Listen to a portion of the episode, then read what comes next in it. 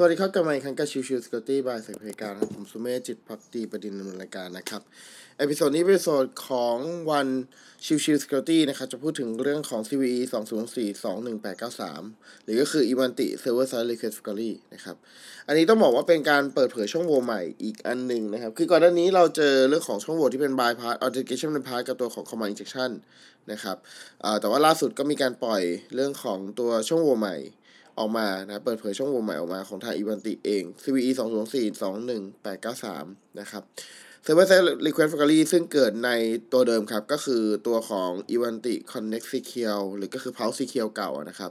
9.x กับ 22.x นะครับ เวอร์ชันที่ได้รับผลกระทบ ซึ่งใน part นี้มันเกิดขึ้นใน part ของตัวส่วนที่เป็น SAML Authentication นะครับ ในส่วนของการถูกโจมตีนี้จะเกิดขึ้น ใน part ของตัวที่เป็น SAML authentication ซึ่งจะมี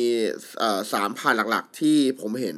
นะครับ ก็คือ 1 คือตัวของ SAML 20.ws นะครับ แล้วก็ตัวของ SAML sign out แล้วก็ตัวของ SAML consumer นะครับ ซึ่งอันนี้จะเป็น path สาม path ที่ถูกใช้ ทีนี้ประเด็นคือในส่วนของการถูกโจมตีเนี่ย เอ่อ มันจะมีการใช้ตัวของ XML อัปโหลดขึ้นไปนะครับ ในตัวของ XML นี้จะมีพาร์ทที่ชื่อว่า retrieval method นะครับ คือจุดที่จะใช้ในการโจมตี ในตัวของ retrieval method เนี่ยจะเป็นการพยายามอ้างอิงไปที่ตัวของไฟล์ที่อยู่ภายในนะครับจริงๆ SM เอ่อตัวของ retrieval method ตรงส่วนนี้มันจะมีค่าอ่ามันจะมีแท็กที่เป็น retrieval method อยู่แล้วก็ มีค่า UI ที่เราสามารถกำหนดได้ ซึ่งไอ้ค่า UI ตรงนี้แหละที่สามารถทำ server side request factory ก็คือการบังคับให้ตัวของ Ivanti server ไปเรียกใช้งานได้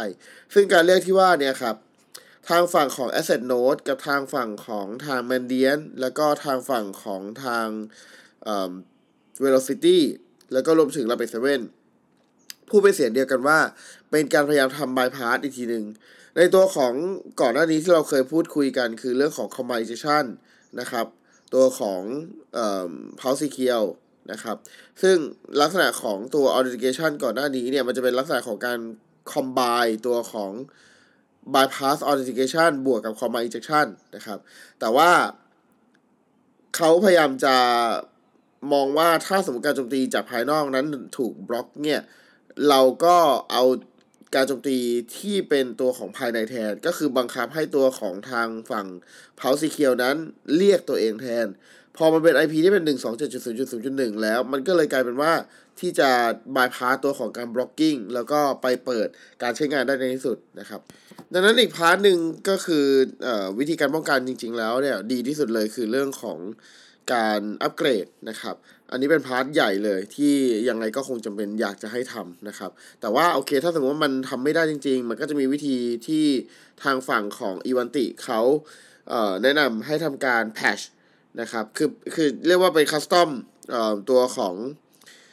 เอ่อ XML custom เอ่อ configuration ชั่วชั่วคราวนะครับ ซึ่งอันนี้ก็เป็น part หนึ่งที่สามารถทำได้ สามารถดาวน์โหลดได้จากตัวของทางฝั่งของ Ivanti เองนะครับ อีกส่วนหนึ่งครับเอ่อการที่มี patch เอ่อขออภัย ก่อนหน้านี้เนี่ยเราพูดถึงเรื่องของตัว Ivanti เขายังไม่มีอัปเกรด patch ออกมาแก้ไขในตัวของช่องโหว่ของตัวของ bypass authentication กับตัวของ command injection นะครับ ซึ่งใน part นั้นเนี่ย เวลาที่เราใช้ custom XML ในการป้องกันการโจมตีเนี่ยครับ เมื่อเราใช้งานแบบนั้นนะครับ มันจะกลายเป็นว่า ถ้าสมมุติว่าตัวของบล็อก Pulse Secure นั้นมีช่องโหว่ มันจะมีการ response เป็น HTTP body อ่าขออภัย มีแต่เฉพาะ HTTP response header เท่านั้นนะครับ แต่ว่าถ้าสมมติว่าเราใช้ตัวของ XML ที่เป็น custom มาแล้วเนี่ย มันจะมีการ response ทั้ง 2 ส่วนคือ HTTP response header กับ HTTP response body นะครับ แต่ก็อีกแหละ ถ้าสมมุติคุณอัปเกรดนะครับ ถ้าคุณอัปเกรดไม่ใช่เป็นใช้คัสตอม XML เพื่อจะป้องกันแล้วนะ เอ่อใช้เป็นการอัปเกรดเวอร์ชันที่ทำให้ไม่ได้รับผลกระทบแล้วเนี่ย การレスปอนจะกลับมาเป็นปกติตามเดิมครับ การレスปอนจะกลับมาเป็นตัวของ HTTP response header อย่างเดียว นะครับ จะไม่ได้มี HTTP response body อีกต่อไป ซึ่งในพาร์ทนี้ก็อาจจะทำให้ตัวของสคริปต์ที่เราใช้ก่อนหน้านี้ในการดีเทคว่ามีช่องโหว่จะไม่สามารถใช้งานได้แล้วนั่นเองนะครับ ดังนั้นอออยากให้เข้าใจว่าเออมันมีความแตกต่างกัน แล้วก็ทำไมตัวของ Nmap สแกนไป หรือว่าตัวของ Nuclei สแกนไป แล้วเจอว่ามีช่องโหว่แต่ว่าจริงๆแล้วถูก patch ไปแล้วนะครับ อยากให้เข้าใจในพันด้วย นั่นเองนะครับ โอเค episode นี้ก็ประมาณนี้นะครับ ขอบคุณทุกท่านที่เข้ามาติดตามพบกันใหม่สำหรับวันนี้ลากันไปก่อน สวัสดีครับ